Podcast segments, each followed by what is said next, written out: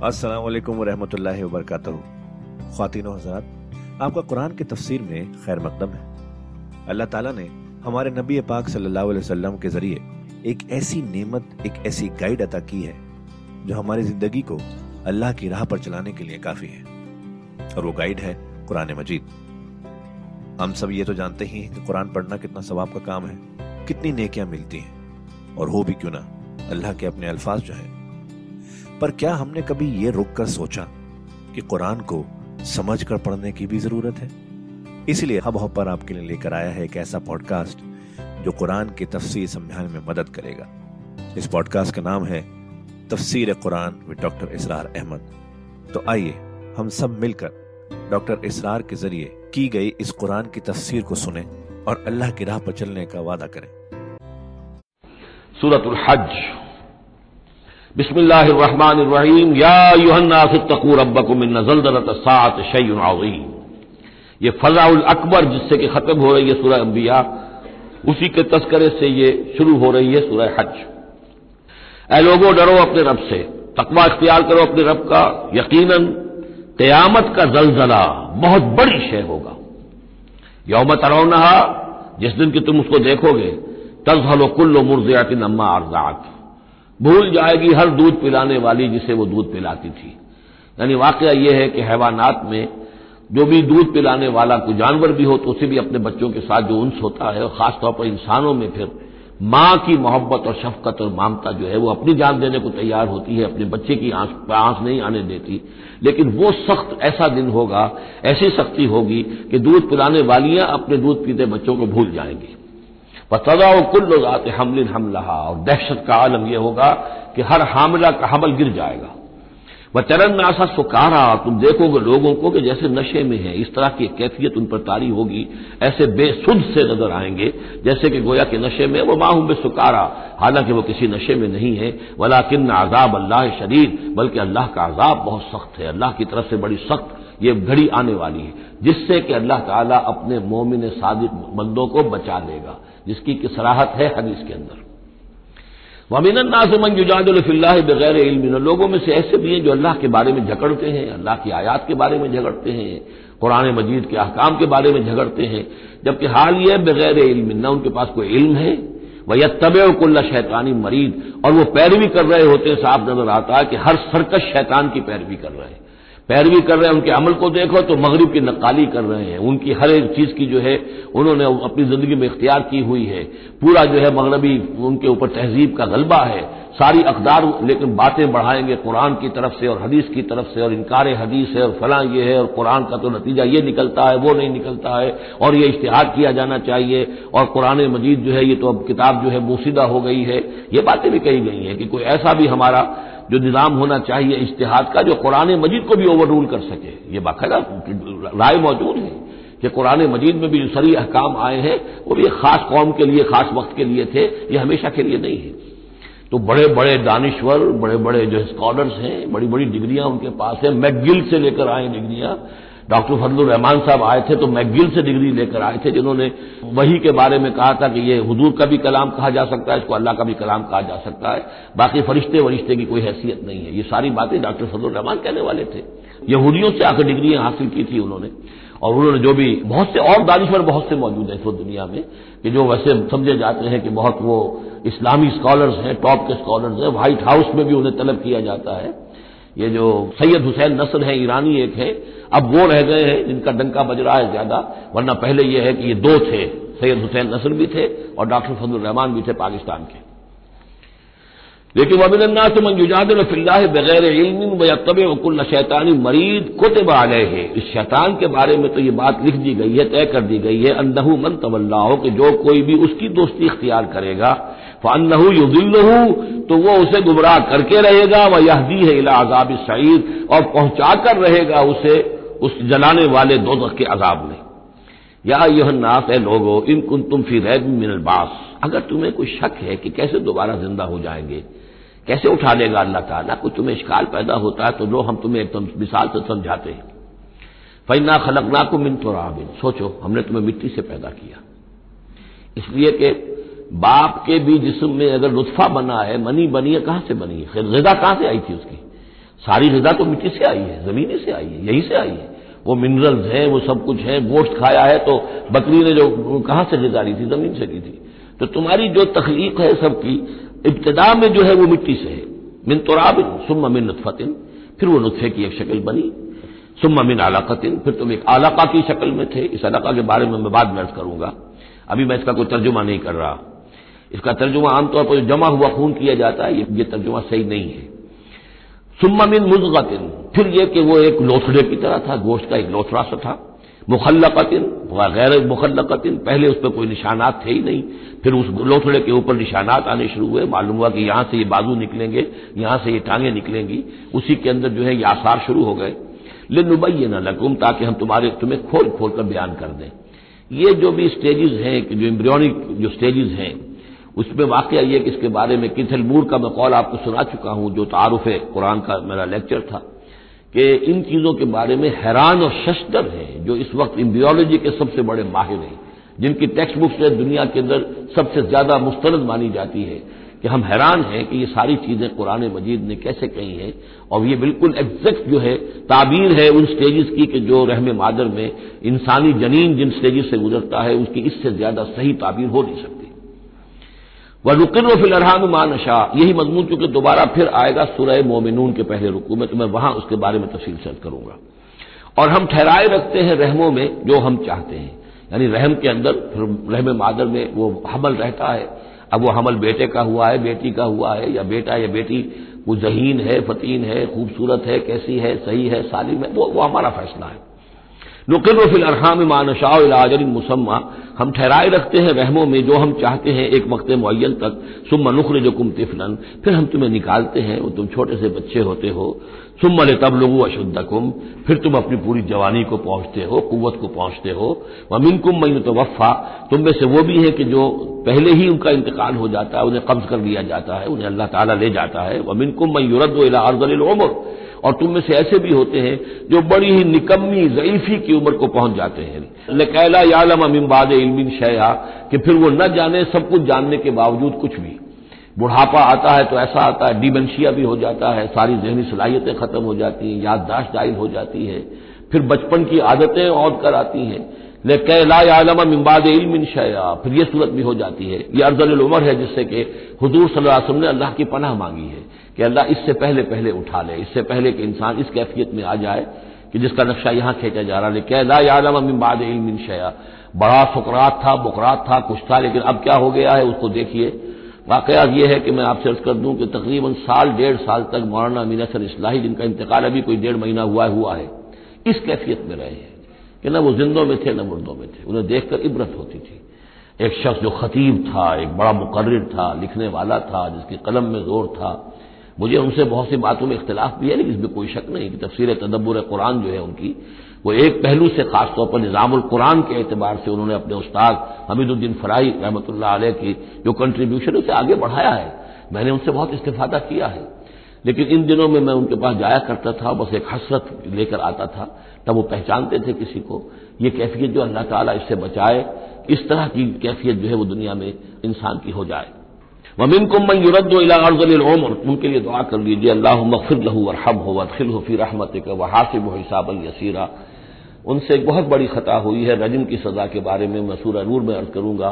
लेकिन अल्लाह ताला तमाम खताओं को मुआफ फरमाने वाला है। अल्लाह मफिर लहू और हम हो वादखिल हो फिर रहमत का वह हासिब व हिसाब यसीरा अल्लाह मनवर मरकद अकरी मंजिल अलहक हो बेबाद सालहीन। आमीन या रब्बल आलमीन। वमिन कुम मैं तवफ़ा वमिन कुम मैं युरद अर्जल लिकैला यालम मिम्बाद इल्मिन शया व तरल अर्ज़ अब एक तो नक्शा खींचा इंसानी ज़िंदगी का उस मिट्टी से चलकर तुम कहाँ से कहाँ पहुँच गए फिर फौत हो फिर मिट्टी बन जाते हो ये जिसकी ये कुदरत है जिसकी ये खल्लाकी है जो इस सारे निज़ाम को लेकर चल रहा है तुम्हें उसके बारे में कोई शक है उसकी कुदरत के बारे में कोई तुम्हें ये शुभा वारिद हो सकता है कि वो दोबारा पैदा नहीं कर सकता अच्छा एक और मिसाल ले लो वह तरल अर्ज़ हामिद तुम देखते हो ज़मीन को कि पड़ी हुई है बे आबो गया, खुश और वीरान। कई ज़िंदगी के आसार नहीं। फैजा अंजलना अलमा तजत व रबत। फिर जब हम उस पर पानी बरसाते हैं तो वो ताज़ा हो जाती है, एहतजाज। और वो उसमें जुम्बिश हो जाती है तजत या तज्जो जो आया, ये लफ्ज पहले हम पढ़ चुके हैं कि जब हज़रत मूसा का आशा ज़मीन पर उन्होंने रखा तो वो तो अब हिलने लगा, हरकत करने लगा, जैसे कि सांप हरकत करता है। तो ज़मीन में भी हरकत पैदा हो जाती है। इसलिए कि अब जो कोंपलें निकल रही हैं, वो हरकत कर रही हैं। वो इधर उधर जो है पहले ज़मीन पड़ी हुई थी, साकिन, सामित, साकिन बे आबो गया खुश लेकिन उसके बाद एक तज्जत, उसके अंदर एक हरकत पैदा होती है। वह रबत, वो उभरती है। गोया कि जैसे वो घास या सब्जा ऊपर उठ रहा है और जैसे कि फ़सल गोया की ज़मीन उठ रही है, वो उठती है उबरती है। वह अम्बतत मिनकुल गौजिम बही और हर तरह की किस्म किस्म की तरह ताज़ा चीज़ें जो है, वो उगा देती है ज़मीन। तो जरा सोचो, ज़मीन मुर्दा थी, अल्लाह ने ज़िंदा कर दिया। तुम्हारा अपना मामला यह है कि मिट्टी से लेकर और तुम्हारे एक इंसान पूरे बनने तक ये तुम्हारा तो फिर कैसे शक करते हो? तुम्हें अल्लाह ताला की कुदरत में भी कोई शक नहीं होना चाहिए। ये तुम्हारी ज़िंदगी का साइकिल चल रहा है, और ये नबाताती साइकिल चल रहा है साथ के साथ। ये चंद महीने का होता है, ये तुम्हारा जो है, ये साठ, सत्तर, अस्सी बरस का है, इसके अलावा तो कोई फ़र्क नहीं। जाल का बेन अल्लाह हक, ये इसलिए है कि अल्लाह ताला अल हक है। उसके हक होने में, बरहक होने में किसी शक को शुबे की गुंजाइश नहीं। वरना योहिल मौता, और ये कि वो मुर्दा को ज़िंदा करता है, मुर्दा को ज़िंदा करेगा ज़मीन तुम्हारे सामने मुर्दा पड़ी होती है और ज़िंदा हो जाती है। वन्ना हुआ अलाकुल शाहिद कदीर। और ये कि वो तो हर चीज़ पर काबिर है। वन्न सात आती है तो ये कि क्यामत आकर रहनी है। ला रह बफीहा इसमें किसी शक को शुबे की गुंजाइश नहीं। वन अल्लाह या बासुमन फिर कबूर। और यकीन अल्लाह ताला उठाएगा उनको जो कब्रों के अंदर है। बास बादल मौत होकर रहेगा। वमिन अन्ना से मंजुजादिल्ला बगैर इल्म वला हदन वला किताब मुनीर और लोगों में से कुछ ऐसे भी हैं जो अल्लाह के बारे में अल्लाह की बातों के बारे में अल्लाह की सिफात के बारे में ज़ात खुदाबंदी के बारे में झगड़ते हैं बहसें करते हैं नजा करते हैं न उनके पास इल्म है बगैर इल्म वला हदन न कोई हिदायत है वला किताब मुनीर न कोई रोशन किताब है जिससे वो रहनुमाई ले रहे हो सानिया इतफे ही वो अपनी गर्दन करवट अपनी मोड़ कर चल देता है आयात सुनता है, अल्लाह के कलाम को सुनता है, फिर जरा वो अपनी कमर को मोड़ता है, बल देता है, चल देता है। युदिल्लान सबीर ताकि गुमराह करे लोगों को अल्लाह के रास्ते से। लहू फिर दुनिया खिजियुन, उसके लिए दुनिया की ज़िंदगी में भी रसवाई है। वह नजीक हो यौमल क्यामत अजाबल हरीक, और क्यामत के दिन हम उसे जलाने वाले अजाब का मज़ा चखाएँगे। जाल का बिमा कदमत यदाक, और ये सब कुछ है तेरे अपने दोनों हाथों के करतूतों की वजह से। जो भेजा है तेरे दोनों हाथों ने। बिमा कदमत यदा का वन अल्लाह सबीद और यकीन अल्लाह ताला तो अपने बंदों पर जुल्म करने वाला नहीं है। वमिन हरफिन फ़ैन नसाबह खैर इतमान नबी वही नसाबत फितनत इनकलब आला वजही खसरत दुनिया वल आखिरा, जालिक हुवल खुसरान लोगों में से कुछ ऐसे भी हैं जो अल्लाह ताला की बंदगी करते हैं किनारे किनारे बच बच कर ये वो रोग जिसको कहा गया, फ़ी कुलूब ही मरद जिनके दिलों में रोग होता है। एक वो लोग होते हैं कि हक को कबूल किया, फिर हर के बादाबाद मंझधार में फिर छलांग लगाते हैं। हर के बादाबाद माँ कश्ती दरा बंदाते हमने हक को कबूल किया, इस कश्ती को हमने पानी में डाल दिया है। अब ये कश्ती तैरेगी तो हम तैरेंगे, ये डूबती है तो हम डूबने के लिए तैयार हैं। एक वो है जो चाहते भी हैं हक के साथ चलना, लेकिन किनारे किनारे गहरे पानी में नहीं जाना चाहते। खतरात मोल नहीं देना चाहते। अपने लिए जान और माल जो है उसको बचा बचा कर। जो इकबाल ने कहा तो बचा बचा के न रखी से, तेरा आईना है, वो आईना, कि शिकस्त हो तो अज़ीज़ तर है निगाह आईना साज में। लेकिन ये कुछ लोग बच बच कर चलना चाहते हैं, कोई गदन न पहुँच जाए कोई नुकसान न हो जाए, कोई हमें कुर्बानी न देनी पड़े। वबिनन्ना से मैयाबुल्ला हरफिन, किनारे साथ फ़ई नसाबा खैर इतमान नबी। अगर खैर आए तो मुतमिन रहेंगे, बड़े उमदा रहेंगे।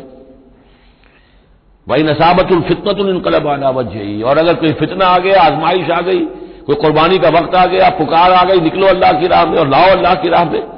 तो वह अपने चेहरों के बल औंधे गिर जाते हैं। खसरत दुनिया वाल आखिरा। ये खसारा है, ये घाटा है, ये नुकसान है दुनिया और आखिरत दोनों का। जाल कहल खुसरान मुबीन। और ये बहुत ही नुमाया और वाज तबाही है। एक बात अर्ज़ करनी रह गई है कि सूरह हज के बारे में बात जगह आपने देखा होगा, लिखा हुआ कि ये, इसको मदनी भी माना गया है। लेकिन यह वाकया है कि इस सूरह मुबारक के अंदर बाज आयात ऐसी हैं कि जो या तो मदनी है और बाज आयात के बारे में मुझे फिर वो एक कॉल मिल गया था। हिब्रुल उम्मा, हज़रत अब्दुल्ला इबन अब्बास रज़ी अल्लाह तुमा का वो बाद में इंशाला वो कल हम पढ़ेंगे। वो आयात नाजिल हुई हैं असनाए सफ़र हिजरत में।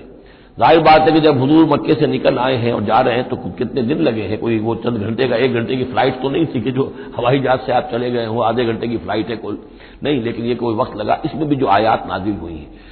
और इस सूरत में कई आयात ऐसी हैं कि जिनकी बड़ी गहरी मुशाबहत आपको मिल जाएगी सूरह बकरा की आयात के साथ। चुनाते शहादत अलन्नास वाली आयत भी इस सूरत में भी है, सूरह बकरा में भी है। यकून रसूल शहीदन अलैकुम व तकून शहदा अलन्नास ये आपको सूरह हज के आखिर में मिलेगी। जिहाद का लफ्ज भी इस सूरत मुबारक में मिलेगा। ये आयत भी आप गौर करेंगे तो सूरह बकरा के दूसरे रुकू में जो मिसाल आई थी, मुनाफिकीन का हाल ये है, औ कसैय भी मिनसमाय फ़ी है जुलमातू व रादू व बर्क यजलून असाब फ़ी आजान ही मिनसवाय हजर मौत, वल्लाह मोहित बिल काफरीन। ये बिजली जब चमकती है कोई रोशनी नज़र आती है, चल फिर लेते हैं। लेकिन उसके बाद फिर जैसे ही अंधेरा होता है, खड़े रह जाते हैं। तो बिल्कुल वही कैफियत है कि जब जरा हालात सही हुए नॉर्मल हुए, कोई खतरा नहीं, कोई अंदेशा नहीं, कोई मुतालबा नहीं, कोई जंग की मुहिम जो है पेश नज़र नहीं है तो वो बड़े चलत फिर दिखा रहे हैं, हजूर के पास आ रहे हैं, बातें कर रहे हैं, वो है कि वो भी अहले ईमान के साथ हैं। लेकिन जब जरा मुश्किल वक्त आया, ओंधे मुँह गिर पड़े। वबिनन्ना से अल्लाह ताला हमें इससे बचाए और दीन और ईमान के साथ और अल्लाह के दीन को कायम करने की जिद्दोजहद में मुखलसाना और हमा तन हमा वजूह अपने आप को झोंक देने की हिम्मत अता फरमाए। वमिनन्ना से मैयाबुल्ला हरफिन फ़ैन नसाबह खैर उनतमान नबी वही नसाबत फितनत कलम अला वजह ही खसर दुनिया वल आखिरा जाल कहल खुसरानमुबीन यदो मिंदून माला यदुर्रहू माला यनफा हूँ यह पुकारता है अल्लाह के सिवा उनको जो ना उसे कोई दरर पहुँचा सकती है, ना नफा। जाल का हुआ दलालबईद यही है बहुत ही गुमराही, दूर की गुमराही। यदूल अमन जर्रहू अकरब मिन नफी वह पुकारता है उसको कि जिसका जरर जो है, वो उसके नफा से करीब तर है। अल्लाह के सिवा किसी को पुकारोगे तो नफा तो कोई है नहीं, लेकिन जरर तो पहुँच गया। लबेसल मौला व लबेसल आशीर बहुत ही बुरा है वो दोस्त और बहुत ही बुरा है रफीक। इन अल्लाह युदखलदीन आमनु आमिर सालहात जन्नात तजरी बितात यकीन अल्लाह ताला दाखिल करेगा उन लोगों को जो ईमान लाए, जिन्होंने नेक अमल किए, उन बागात में जिनके दामन में नदियाँ बहती होंगी। इन अल्लाह यफ मायूरीन यकीन अल्लाह ताला करता है जो चाहता है। जिस चीज़ का इरादा करता है, वो कर गुजरता है। फ़ालमा युरीद है। मन काना यजुन अल्लाह दुनिया वल आखिरत सुमल यख्ता फल यंजुर हल हिजबन कैदहू मा यगीस ये आयत मुश्किलातुल कुरान में से है। बहुत से मुख्तलिफ़ अंदाज में इसकी ताबीरात की गई है। लेकिन मेरा दिल ठुका है उसी ताबीर पर कि जो मुजहल कुरान में शाह अब्दुल कादिर दहलवी रहमत ने की है और मैं उसी को वजाहत के साथ पेश कर रहा हूँ। जो शख्स दीन के लिए खिदमत कर रहा हो, दीन के लिए लगा हुआ हो, काम के अंदर दाई है या उस किसी दाई के साथ है, अब उसके लिए यह होता है कि एक तो उम्मीद होती है कि अल्लाह की मदद आएगी। आज नहीं तो कल आएगी, कल नहीं तो परसों आएगी। अगर किसी वजह से इंसान हालात को देखकर इतना मायूस हो जाए कि अल्लाह की मदद की उसे उम्मीद न रहे। यह चीज़ फिर उसके लिए बहुत बड़ी नाकामी का सबब बन जाएगी। उम्मीद पैवस्त रह, शजर से उम्मीदें बहार रख। अल्लाह से मायूस नहीं होना चाहिए। ना, ला तकनत मिन रहमत ठीक है, देर हो जाए, कोई हर्ज नहीं। लेकिन यह कि यह अल्लाह की मदद आएगी। अल्लाह जो है उस वक्त फरमाएगा। अल्लाह ताला हमारी मदद करेगा। वल्लजीना जहादूफीना सोबोलना। जो लोग हमारी राह में मेहनत करेंगे, जिद्दोजहद करेंगे, हम लाजमन उन्हें अपने रास्ते दिखाएँगे। ये अल्लाह का पुख्ता वादा है। इन वादों पर यकीन रखना चाहिए। ला इन का ला तुखलिफुल मियाद। अल्लाह हमें यह अंदेशा नहीं है कि तू अपना वादा पूरा नहीं करेगा खिलाफ करेगा। हाँ हमें अंदेशा होता है कि हम तेरे वादों के मिसदाक बन सकेंगे या नहीं। उनका मिसदाक बनने की शराइ पूरी कर सकेंगे कि नहीं। ये कैफियत बंदे की रहनी चाहिए। अल्लाह ताला की मदद से और अल्लाह ताला की नुसरत से मायूस कभी नहीं होना चाहिए। तो इसकी एक मिसाल दी है कि अगर कोई शख्स किसी रस्सी के साथ कहीं ऊपर से एक रस्सी है, उसको उसने पकड़ा हुआ है तो तब तक तो ये कि थामा हुआ है। ये अल्लाह ताला के साथ है ना हबलुल्लाह हबलुल्लाह ये कुरान जो है अल कुरान हबलुल्लाह ममदूद बिन समाइलर्द इसी तरह उम्मीद अल्लाह से रखना रजा रखना यह भी गोया कि एक मानवीय रस्सी है कि जो अल्लाह ताला के साथ हमें जोड़े हुए जब तक ये रस्सी रहे, रस्सी रहेगी हमें सहारा रहेगा। जब ये रस्सी काट देंगे हम वो उम्मीद मुनकता कर देंगे तो सिवाय इसके क्या होगा कि ज़मीन पर रोज़े मुँह गिर जाएँगे। मन काना यजुल्लाह फिर दुनिया वाल आखिरा। जिस शख्स का यह गुमान हो जाए कि अल्लाह हरगिज मदद नहीं करेगा उसकी दुनिया में और ना आखिरत में फल यमदुल में समझ भी समा उसे चाहिए कि जरा एक रस्सी आसमान की तरफ़ ताने सुमल यख्ता फिर काट दे उसे तोड़ दे। फल यंजुर हल युज बन्न कह दो मा यकीन फिर देखे कि इससे उसका जो गुस्सा है अंदर का उसमें जो मायूसी की आग जल रही है उसमें उस, उसमें कोई कमी हुई? जब तक वो रस्सी है, कुछ ना कुछ उम्मीद तो रहेगी। तो उस उम्मीद जो है अल्लाह पर और अल्लाह की नुसरत और अल्लाह के वादों पर जो यकीन है, उसको बरकरार रखो, ये तुम्हें सहारा देगी। वह कजाल का अंजल ना हो आयातिन बैनात इसी तरह हमने उतारा है इसको, इस कुरान को रोशन और खुली बातों की शक्ल में। वह अल्लाह यहदी मयूरीद और अल्लाह ताला हिदायत देता है जिसको चाहता है। या अल्लाह ताला हिदायत देता है जो चाहता है कि उसको हिदायत मिले। इन लजीन आमनु व लजीन हादू व साबीन व नसारा यकीन वो लोग जो मुसलमान हैं, ईमान लाए हैं मोहम्मद पर, सल्लल्लाहु अलैहि वसल्लम। व लजीन हादू और जो यहूदी हुए व साबीन और जो साबी हैं व नसारा और जो ये ईसाई हैं वल मजूसा और मजूस हैं ईरानी व लजीन अशरकू और जिन लोगों ने शिरक की रविश इख्तियार की। इन अल्लाह यफसल बैन यौमल क़यामा। यकीन अल्लाह फैसला करेगा इनके माबेन क़यामत के दिन। इन अल्लाह कुल्ल शहीन शहीद। यकीन अल्लाह ताला हर चीज़ पर खुद गवाह है। हर चीज़ उसके सामने निगाहों में मौजूद है। अलम तरा यसदलहू मनफिस समावत व मनफिल ये आयत बड़ी अजीब है इस एतबार से कि इसमें आप तस्वुर करेंगे तो ऊपर से नीचे की तरफ़ आ रहा है। क्या तुमने देखा नहीं? अल्लाह के सामने सरबसजूद है। हर वो शय जो आसमान में है और वो हर सब वो चीज़ें जो ज़मीन में है। वो तमाम मखलूक़ात जो आसमान में है और वो तमाम मखलूक़ात जो ज़मीन में है, वह शम्स हो और सूरज भी सर्वसजूद है, वल कमर हो और चाँद भी, वल नजूम हो और तारे भी। फिर नीचे उतरिए, वल जबाल हो और पहाड़, ज़मीन पर सबसे ऊँची चीज़ें पहाड़ हैं। वह शजर हो और दरख्त व दवाब व दवाब, और ये तमाम जो भी चौपाए चल रहे हैं ज़मीन के ऊपर, हैवानात व कसीरुम मिनन्नास, और लोगों में से भी बहुत से।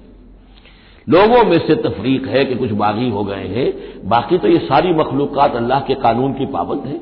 कानून तकवीनी के अंदर है। ये अल्लाह की बंदगी कर रही है। ये सजदे में है। हर शे अल्लाह के सामने सर्वसजूद है। हाँ इंसानों के अंदर बगावत भी है। इंसानों में से कुछ लोग वो हैं कि जिन्होंने सूरज को पूजना शुरू कर दिया। सूरज अल्लाह को पूज रहा है और वो सूरज को पूज रहे हैं। चाँद को पूजना शुरू कर दिया, दरख्तों को पूजना शुरू कर दिया, जानवरों को पूजना शुरू कर दिया।